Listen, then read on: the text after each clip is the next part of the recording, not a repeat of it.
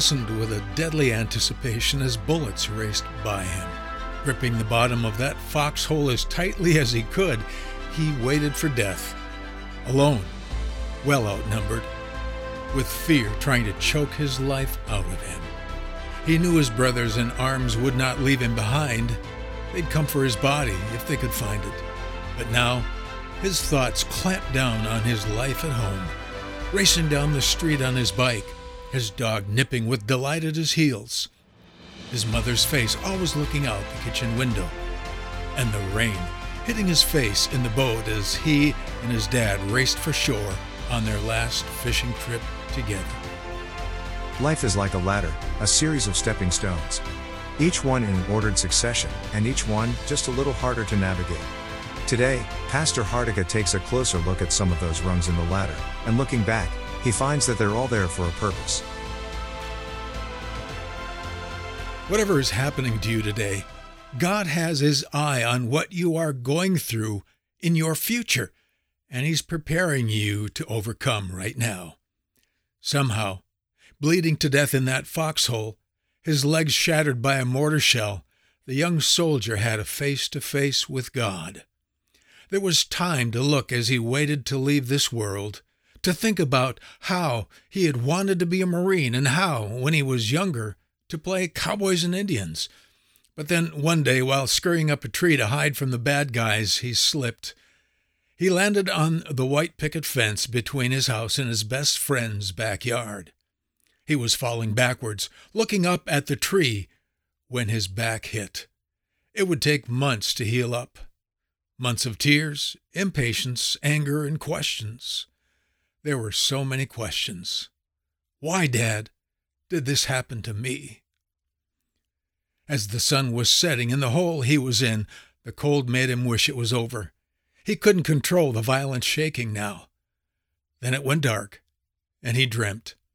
It was dark when a distant explosion brought him back, and it took a moment to understand where he was, why he hurt, and what was going on. With a little rest, he thought he could maybe get away if he could just crawl a little at a time. But it was useless. His leg bone had pierced his fatigues, and any idea of moving was quickly crushed. This wasn't the first time he had a broken leg either. When it happened next, at the gravel pit down the alley from home, he was alone again. You guessed it, he had fallen out of another tree and landed awkwardly. His cries were soon heard as he saw his dad coming down the alley towards him. This wasn't the first time that his dad had saved him either. Once, when he was only about four, he was running as fast as he could to retrieve a ball that had gone across the street. He remembers now this piercing whistle that stopped him in his tracks just before the large gravel truck raced past him. His father had been there many times for him. Two times falling out of a tree wasn't enough, though. He'd need yet another tumble to teach him a lesson. As the soldier laid in his own blood, he thought about the fact that this sure wasn't the first time he'd been hurt and alone. There was that time down by the river, in a tree again, and he slipped. Why was it that he was always landing on his back? This time he landed on the two inch round stump of a sapling that had been cut down to a weapon about six inches tall. It didn't make a good way to land.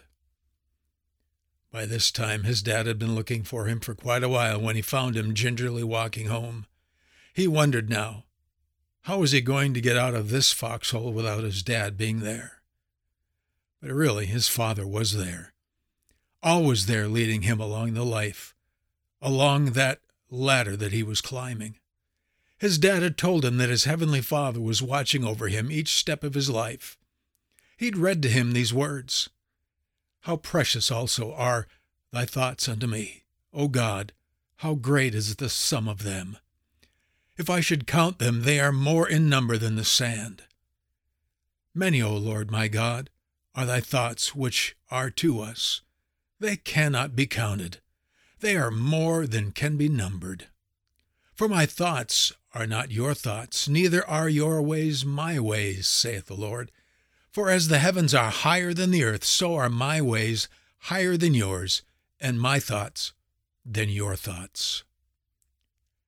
You see, when this soldier was playing in the trees down by the river years earlier, running with his friends in the ice caves underneath the creek, even crossing the gorge on a wire as a younger man and tearing the skin from his hands, God was watching him and thinking on his future.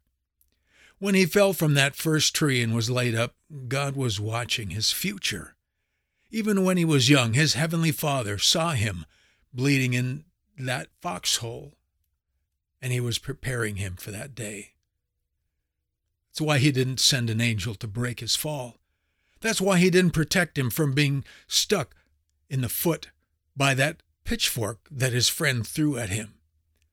God knew where this young man's life was going to be years later, and he was preparing him for it.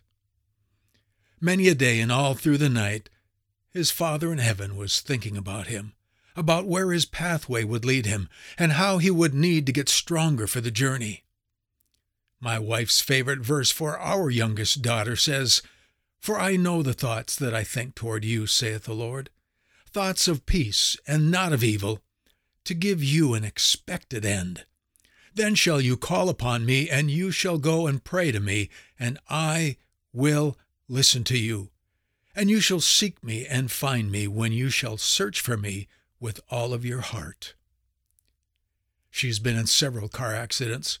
She and her children know the inside of an ambulance, a life flight helicopter, and a surgical room. Recently, her whole family went through a bout with COVID 19. Oh, and that soldier in the foxhole? He was saved. He raised a family and taught them all about the journey. Now, as he sits alone, his children grown and gone, his body is falling for the last time. But there is joy and rest in his heart. He's grieved the loss of his children and his wife. Not because they've died, but because he is about to. And he knows that when his spirit slips out of his body, he'll never be sad another day. Every single day of his life was given to him for a purpose because his Father in heaven was mapping out his pathway. There is no fear in leaving. He hears God saying, Now my thoughts toward you are those of peace, to give you an expected outcome. Nothing shall be a surprise or out of my hands.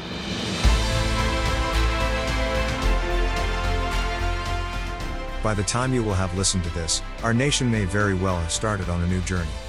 Another corner has been turned, and our future has been mapped out. We don't know exactly what directions our pathway will take us, but we do know the God who knows every step in front of us, and his plan is for our good. Today is a good day to renew our trust in the one who is always thinking about each one of us.